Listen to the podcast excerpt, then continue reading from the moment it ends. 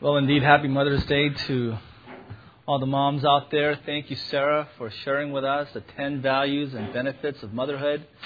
That was truly um, an encouragement and a joy to hear. I would just maybe add one more value and benefit of motherhood, and that's the value and benefit of motherhood to all of us as we see firsthand the sacrifice and the service that moms render to their children it humbles us. It teaches us to sacrifice, and it teaches us um, how to serve, how to love others. And uh, I can attest to that at our, our home with Seren. I love my daughter Elizabeth. Um, but it's just, you know, kind of empty love at times when it's really late in the, in the evening or early in the morning. Um, but Seren really exemplifies true love by her tireless and endless um, labor for our daughter. And that humbles me, and that instructs my heart to be a servant all the more. It is said that call to motherhood is a call to suffering. And um, Christ said, it is blessed to suffer because you're knowing the power of Christ. And so it is a beautiful thing to see a mom suffer and labor for her uh, children, and we thank you for your example to all of us as a, as a body. encourage you guys, encourage all of you, if you um, have an opportunity to take advantage of that and to fellowship with moms, to minister to them, to minister with them, and to observe their lives. I know that it will be a blessing to your soul, as it has been to me as well. Well, in light of the fact that it is Mother's Day, and in light of the fact that the demographics of Cornerstone is quickly changing. We're, we just finished our premarital um, class last Sunday, nine meetings for the past three and a half months. So within 11 months, we'll have four new married couples at Cornerstone. We were expecting four babies in 2004 here at Cornerstone, and well, three down and four more to go, looks like. last one to be born on November by Amy. So the body of Cornerstone is quickly changing. And in light of the fact that it is Mother's Day, thought it was an opportune time for us to revisit our study in Proverbs 31. We first considered its truths uh, several years ago. And so I want to study together this morning on the five traits of a godly woman. Five characteristics of an excellent wife, five marks of a woman who glorifies God. Now, just a little encouragement and exhortation to the men out there before you tune me out. You know, if you're thinking, oh, I'm I'm 16 or I'm single and I don't have any prospects in the near future, so maybe I can zone out today or, or so forth. Well, even maybe some husbands out there, you know, you might be tempted to zone out. I want to tell you that this teaching is not just for the married women at Cornerstone. It's not just for mothers that are here this morning. But this study in Proverbs 31 is for every believer in this room. Today's teaching has direct relevance to every person that is in our church. Let me go to the five categories that are represented here. First of all, if, obviously, if you are a wife, or if you are one of the four engaged ladies here, or five actually, uh, you must be pursuing these characteristics of godliness that are found in Proverbs 31. Being a woman of wisdom, godly character, and deep piety are essential to a God honoring marriage. So you want to really um, have your heart focused this morning and with deep concentration, consider these traits that we are looking together. Second ca- category for the single women. These characteristics found in Proverbs 31 are marks of maturity. They are marks of spiritual maturity, and they are definitely high standards. And uh, it's going to be a challenge for all the wives and all the moms here, because no woman is born with these traits.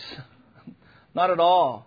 If any woman possesses these qualities, it means that she has committed herself to a life of discipline, a life of obedience to the scriptures, a life that is fully submitted to the Word of God, pointing to the fact that she is a mature believer. So for the single women, you need to look at these traits carefully because whether you are, whether you will be married or not, you need to be pursuing these traits because these are the marks of a godly woman. Third group, the husbands here. All of us here who are husbands need to know these traits because it is our responsibility as the shepherds of our home to develop these character qualities in our wives. These are the goals we are to set for ourselves and for our families and for our wives. These are the goals that our wives should be aspiring to. And as their shepherds, we need to know these goals so that we might rightly teach and instruct them in the way that they should go before the Lord. And the fourth group, all you single men out there, I want to ask you this question. What are you looking for? Right? What are the what's the laundry list that you go through as you consider your future mate? You know. Um, what are you looking for? The first five on the list should be from Proverbs 31. And if you forget the five, just remember verse 30. Charm is deceptive and beauty is, beauty is fleeting, but a woman who fears the Lord is to be praised. All you single men out there, right? Don't be influenced. Don't conform to the ways of this world. Don't, don't look for things that are fleeting, that are temporal, that have no eternal, lasting, God honoring value. What should attract you to other to a woman is verse 30 a woman who fears the Lord. That should grasp your heart. That should grip your heart. That should be the chief reason for you to court a woman. And the final group, mothers. It is so important that the moms are godly, that moms have noble character. I mean, it's important for so many reasons, but the most practical reason, and Sarah alluded to this, is that your children depend on it. Your children depend on it. Paul tells of Timothy how he learned the word of God that gave him wisdom for salvation from his grandmother and mother. It is often the case that the first person that teaches the gospel to, to you is your mom, is, is my mom. The influence of a mother to her child is undeniable and irreplaceable. President George Washington said, all I am, I owe to my mother. I attribute all my success in life to the moral and intellectual and physical education I received from her. Abraham Lincoln said, All that I am or ever hope to be, I owe to my mother. I remember my mother's prayers, and they have always followed me. They have clung to me all my life. It is imperative it is essential that moms are women who deeply love the Lord, are above all women who fear God because their children depend on it. Oh, with that, turn with me to the last chapter of the book of Proverbs, chapter 31. If we have studied expositionally to the book of Proverbs, we, have, we would have discovered that this book says a lot about women. It says a lot about women. And the book of Proverbs um, contrasts this excellent woman with other kinds of women throughout this book. There are different kinds of women that appear frequently in this book. The first one is the adulteress. She's the opposite of the excellent wife of Proverbs 31.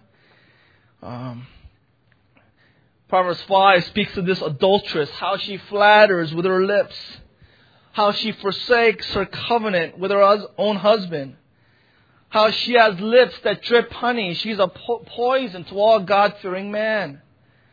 Not only is there the adulterous woman, but there is the quarrelsome, quarrelsome woman, the loud, boisterous woman with whom no one wants to live with her.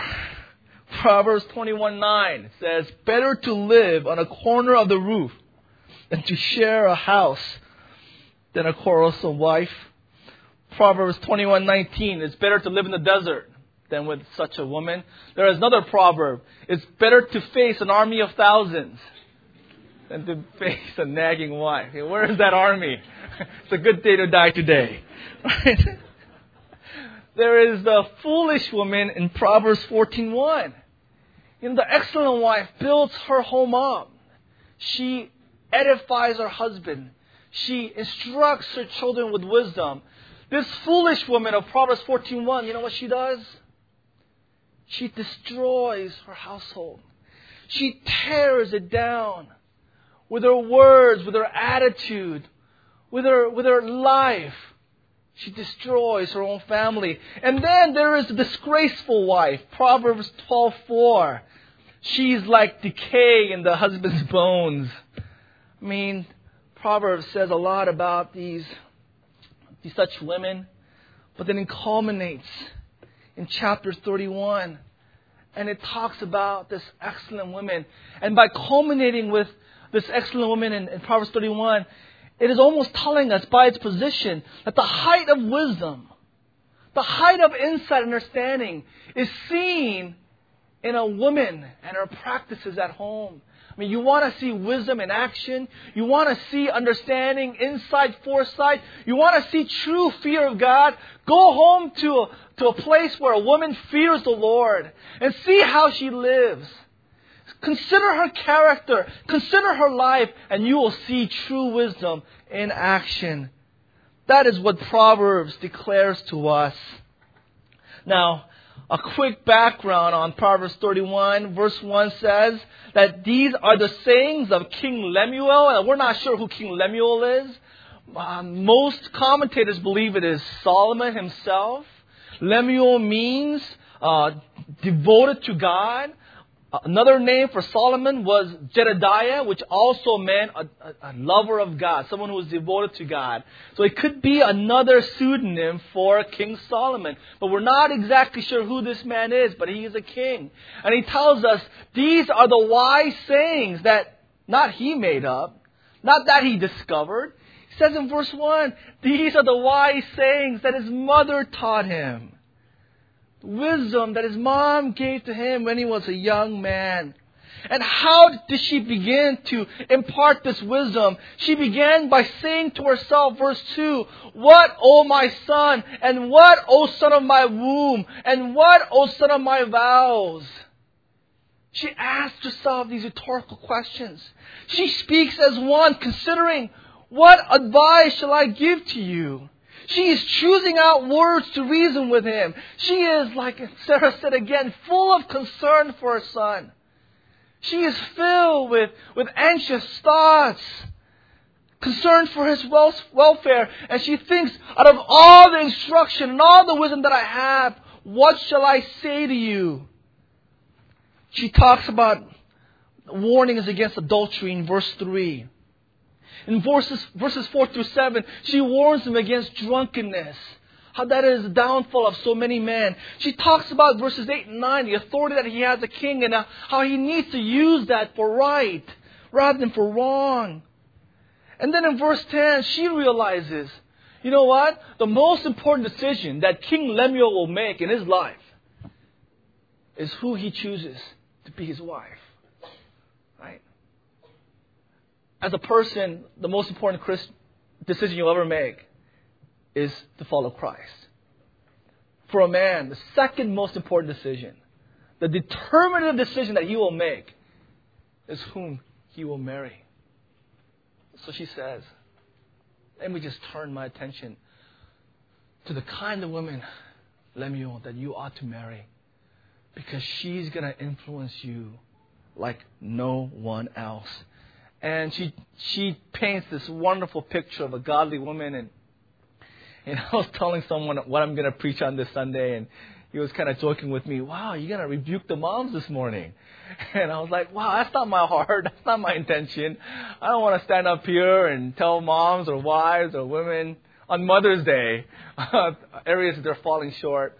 I think um, King Solomon here just paints this beautiful picture of a godly woman not as a rebuke, but as a challenge. Five goals, five traits, five characteristics that you ought to strive for, knowing that God will give you the grace and strength day by day to in these features. The five marks are first of all, she is priceless. She is priceless. Secondly, she is a great blessing to her husband. We'll go through these. Thirdly, she is diligently devoted to her household. Fourthly, she is a wise teacher. Fifth mark is that she receives praise from her own family. She receives praise from her own family. Well, let's go to verse 2. King Lemuel says, A wife of noble character who can find? First mark of a godly wife, godly woman, is that she is priceless. This question, verse 10, intimates that noble, godly women are very rare. Very rare. Ungodly women, dime a dozen, right? You can find them everywhere. But to find a woman who fears the Lord, truly fears the Lord, who can find? She is priceless. She is, verse 10, far worth far more than rubies. The rich red ruby is truly a unique gem, and because of their rarity, large rubies surpass diamonds of equal weight and value. Jerusalem Bible translates that she is worth far more than pearls. Consider that only 20 pearls are found in 35,000 pearl oysters. Right? You go through 35,000 oysters and you'll find 20 pearls. Only three of those 20 are gem quality. That's how precious pearls are, how precious rubies are. And Solomon says, King Lemuel says, a godly wife, a wife of noble character is more precious, more rare than even that. So, husbands, if you found a godly wife, you know, wealth and riches are from parents, but a godly wife is from the Lord. He didn't earn it, he didn't deserve it, he didn't inherit it. God has given you this gift of a godly wife. Your response to her is to honor her, cherish her, value her, know how precious, know how rare she is in this world. That's your first response to the husbands. I'm rebuking the husbands now this morning, right? That's the first response. Secondly, she is a great blessing to her husband. She is a great blessing from the husband. The, the husband here in verses 10 through 31 is mentioned three times, and two out of the three times speaks of the benefit that he gains as a husband to this godly woman. Two out of the three. So it is clear from this proverb, this chapter, that the first person to benefit from a godly wife is the husband. She is a great blessing to him. Therefore, and again, I mean, you rebuke the husbands again, if anyone is encouraging the wife towards godliness, it must be the husband. Why? Because for everyone that benefits from a godly woman, godly wife, it's you. You are the one that benefits the most. Therefore, you are the one that should be the most supportive of her in her pursuit of Christ. He will be her greatest supporter. He should be the one who will volunteer to babysit and take care of the child or children so that she might study the Word, so that she might have time for prayer, so that she might fellowship with other believers. If she shows interest in Christian reading, he should be the one filling her library with Christian books on how to be a godly woman, how to know Scripture, how to study theology. He should be leading family worship diligently, on his knees, praying for her, encouraging her, teaching her the Word of God, because he is the one who will foremost benefit from her godliness. Therefore, a wise husband will never stand in the way of the wife's pursuit of the Lord. He will be her greatest supporter, her greatest cheerleader in her pursuit of Christ. And the Bible talks about, this chapter talks about three blessings to the husband if he is married to a godly woman. Verse 11, the first blessing is that he can completely trust her. she has his complete confidence. Her husband has full confidence in her and lacks nothing of value. Now, in the ancient world, the husband wife relationship was very different.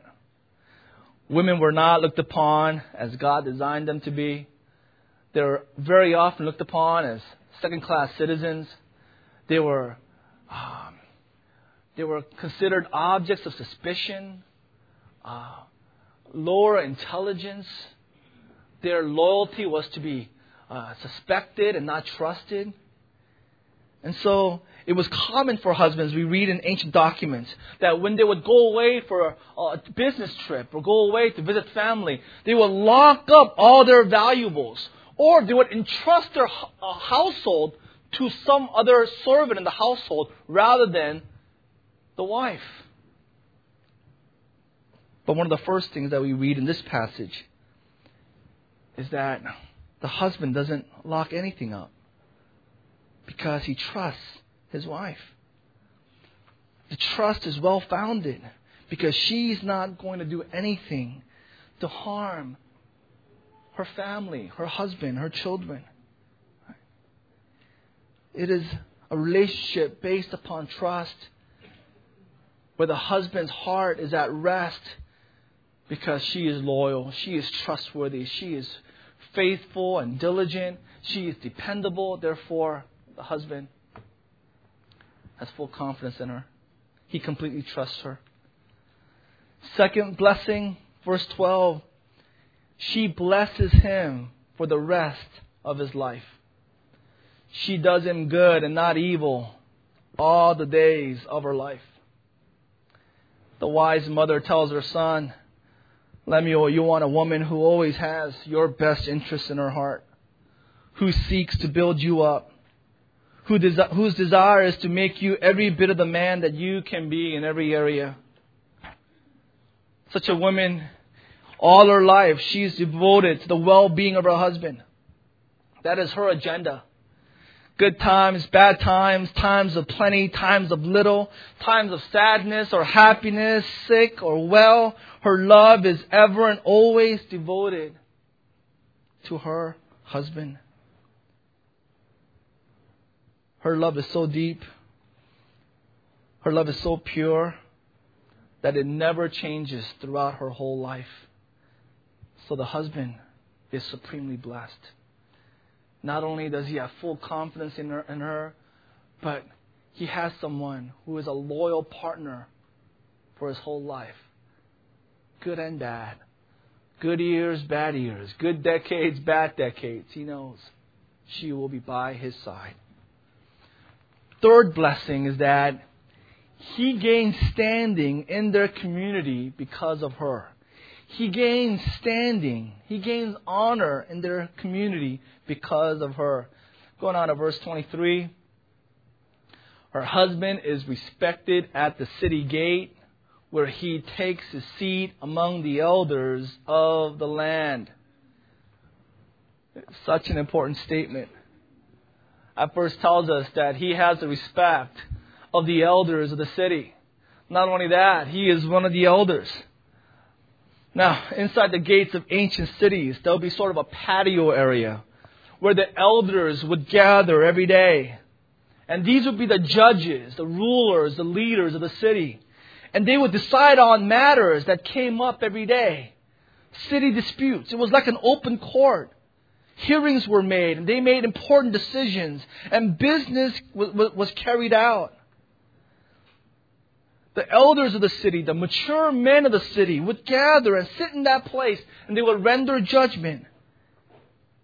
The point is that this man has a great reputation among the leaders of the city to a such point that he is one of the elders.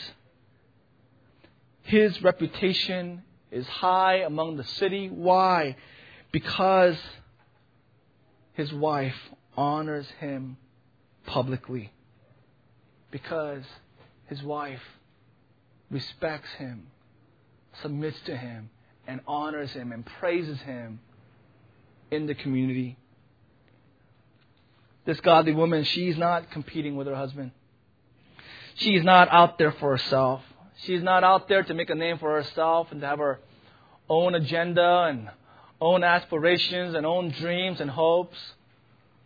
Her heart beats to help him. She is devoted to him. She, her desire is to fulfill her role as his greatest helper. We're interviewing a couple yesterday and we're asking a wife how we can pray for her. And her words were just repetitive. And she was saying, I just want to be a good helper to my husband. I want to help him. I want to serve him. I want to encourage him. I want to be the platform where, upon which he can really launch off in his life and ministry. Pray for me that I'll be a good helper to my husband. And I was so encouraged by that. I was so blessed. That tells me that her heart is God's heart because that was God's heart in creating Eve to be Adam's helper. Look at this woman. Here she is. She is smart. She's disciplined. She's industrious. She is street savvy. We'll learn later on that she has uh, street smart. She's a businesswoman. She buys and sells land. Right? She's buying and selling commodities of fields and, and fruit and crops. She is obviously spiritually, physically, emotionally, mentally strong. She's got her life in order. She's on top of everything. But how does she relate to her husband? She's not the one in authority of her household. She's not wearing the pants. She's not bossing her husband around, ordering him around, disrespecting him privately or publicly. She's not refusing to submit to his authority because she is wiser or she's smarter or she has greater abilities. No, she is submitting to him. She's respecting him. She is praising him privately and publicly. And how do I know that? I know that because her husband is respected at the city gate. He is sitting as one of the elders of the land. Brothers and sisters, you can bank on this. This is truth. Men do not respect a man if he's not a leader in his home. Period. A man does not respect a man if he's not wearing the pants of his own in his own household. Right? A man who is not leading in the home, but he is being led. A man who is not being the influencer, but he's being influenced. A man who is not respected by his own wife is never respected by the world and is never respected by other men. But look at this man. He is respected because here is this godly woman, woman.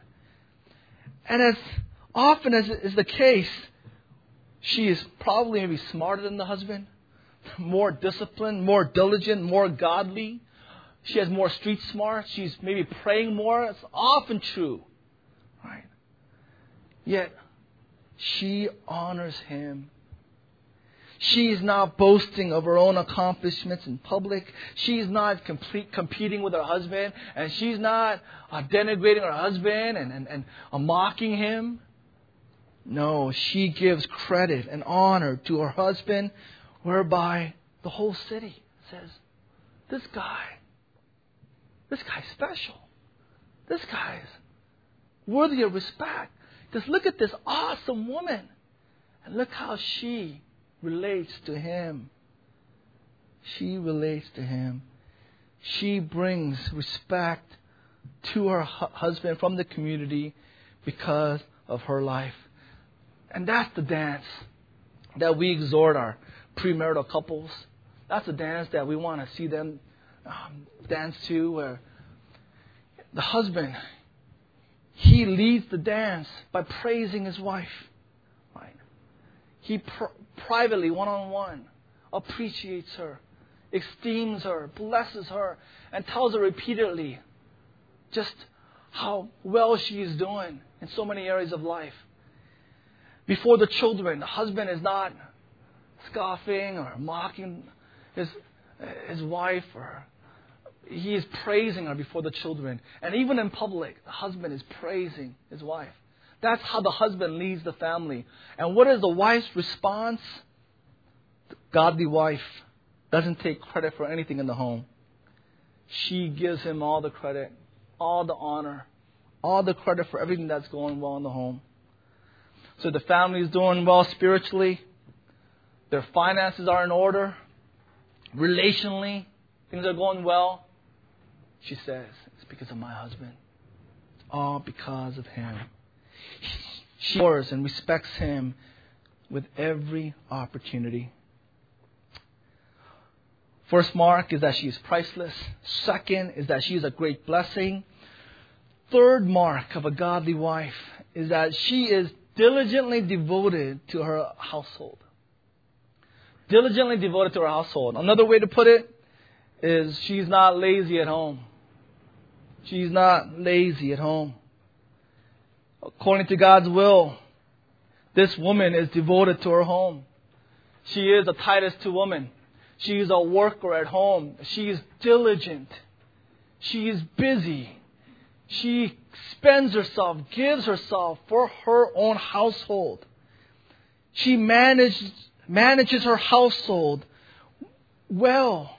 She is diligently devoted to her family. Verse 13 tells us that she is involved in making thread out of wool and flax or linen. Tells us she has no place in her life for self indulgence, no place for laziness, no place for inactivity. She is full of energy and activity and duties of her home. She finds joy in her labor at home. Why? Because ultimately she is doing it for God and practically, she loves the people for whom she does it. It is her love for her husband, her love for her children that drives her diligence at home. The Syriac version says in verse 13 that her hands are active after the pleasures of her heart. She loves serving at home. She loves her work at home because she loves her family. She loves her husband. Its value is connected to whom she does it for. Because she is so devoted to her husband and her children, she willingly denies herself every day and takes on the most menial of tasks with the greatest amount of pleasure.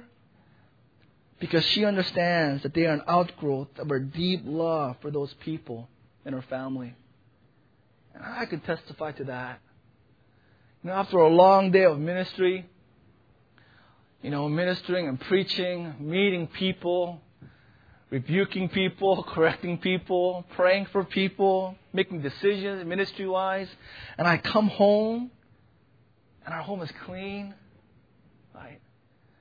Things are in order. Elizabeth is neat and sitting and reading her Bible. Right? no, maybe not that, but Elizabeth is neat, right? And uh, you know, food is prepared. Right? I mean, I, I, I just sense it's such an encouragement to me. It, I sense her love for God. I, I see God's glory. I see the beauty of Scripture. I see her love for me, her love for her household. I can testify to this that a godly woman is diligent at home. Look at verse 16. She's an entrepreneur. She considers a field and buys it. She's involved in finances. She's involved in business. But they're an extension of her family. It's not apart from the family. Right? Within her household, she assesses the price and the value of the field. She considers the benefit it will bring to her family. She decides, as she manages her own her family's account, that it's an appropriate, wise thing to do. She talks to the owner of the field. They look at the contract. She reads the fine print. She considers the interest rate if there's a, there's a loan. She signs the contract in behalf, behalf of the household. And she makes the purchase. She's a very enterprising lady. She does all of this. Why? Because she's devoted to the growth and edification of her family. She is priceless, a source of immeasurable blessing to her family. She is devoted to her family and household. Fourth mark is that she is a wise teacher. Fourth mark, she is a wise teacher of God's Word. Verse 26, she speaks with wisdom, and faithful instruction is on her tongue. W.R. Wallace said, The hand that rocks the cradle is the hand that rules the world. G. Campbell Morgan had three brothers were all preachers. They all taught the Word of God throughout this country. Someone asked, Who was the best preacher in the family? And he said, It's easy. Our mom. She's by far the best teacher, best preacher of God's Word. She raised four preachers. Charles Haddon Spurgeon said, I cannot tell you how much I owe to the solemn word of my good mother. She is a wise teacher. She is an instructor. You know, where churches might scratch the surface of children in Sunday school, at home, mom is digging a well with the Word of God. I mean, how important is it for moms to know deep theology, for them to know doctrine, for them to know how to exegete verses, for them to be reading uh, lofty, scripture filled, scripture based books, because she must be a wise teacher. And then finally, the final mark of a godly wife, godly mother, is that she receives praise from her own family. She receives praise from her own family, community, and from the Lord. Because of her devotion to God, devotion to her family. Verse 28 Her children rise up and bless her. Her husband also, he rises and he praises her. And the whole family in unison, they say, Many women have done nobly, but you excel them all. And there's the reward. That's the reward of godly woman. She has given to them everything. And what does she get back? A pension plan? No. You know, 401k? Two weeks in a tropical island? No. She receives what is most valuable, most precious. Her family rises up and they bless her. They praise her name. They reverence her. They literally, they honor her. They value her. They hold her in high esteem. Because she has, for all her life, set aside her own comfort for them. She receives from them this supreme blessing. That's how it ought to be. And as she becomes older and as her children grow, the honor grows, the appreciation grows from her husband and from her children. Not only that, it'll double once her children have children of their own. You know, we experienced this with Serene as she's caring for Elizabeth. She's recollecting, wow, my, my mom must have done this for me. I remember my mom teaching me this. I remember my mom feeding me this fruit or caring for me in this way. And we, uh, we honor our moms as we recollect the countless sacrifices and services they render to us. Therefore, in a renewed sense, our moms are constantly before our eyes.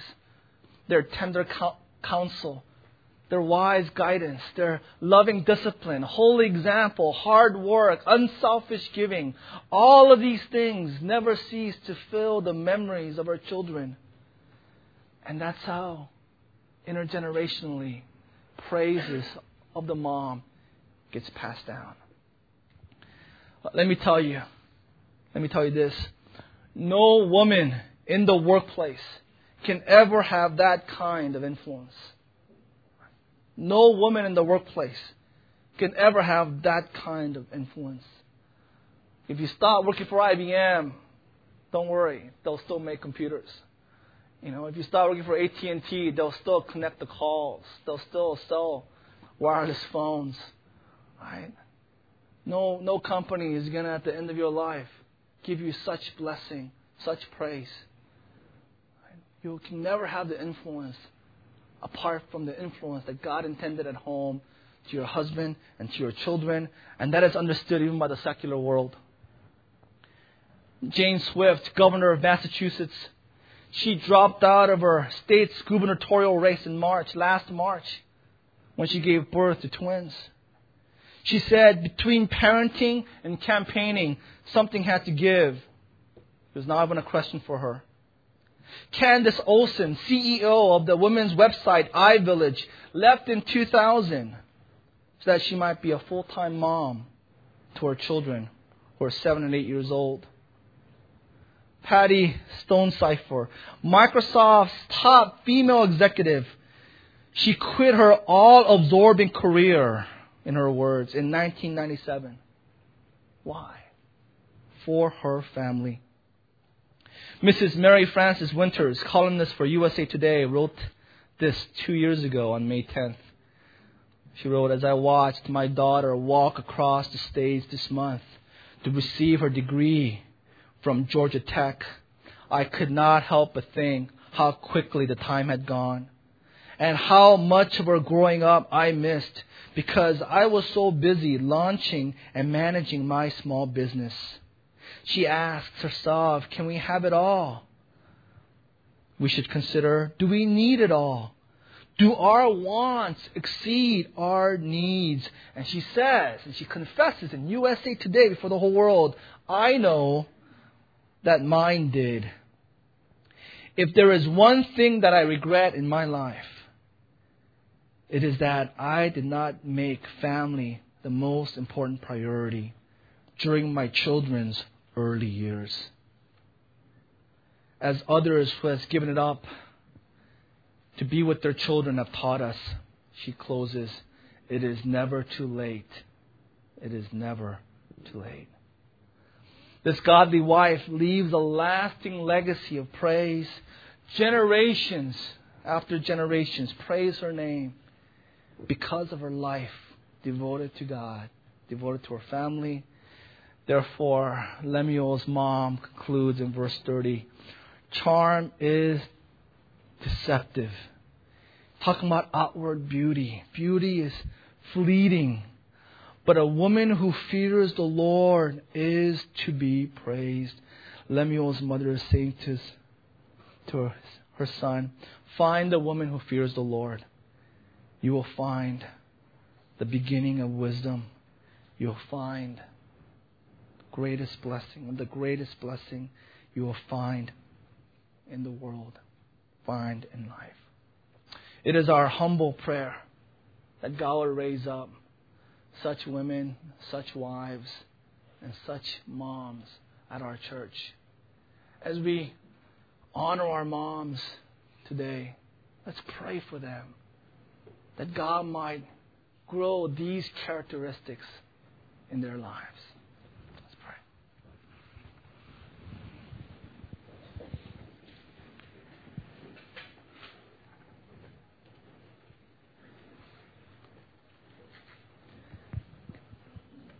Lord, we want to thank you for the women at Cornerstone. Want to thank you for all the wives here and all the moms. Lord, they truly are a source of encouragement and strength to all of us as we see them labor for you and labor for their families. Lord, we are humbled and broken just by the grace you've given them to strive after these traits. Lord, we, we humbly pray that if any heart here is struggling with these traits, being influenced by this world, influenced by our society, influenced by wrong examples, Lord, you would change their hearts by the Holy Spirit. Lord, it would not be a begrudging, begrudging change, but it would be at the core of their heart.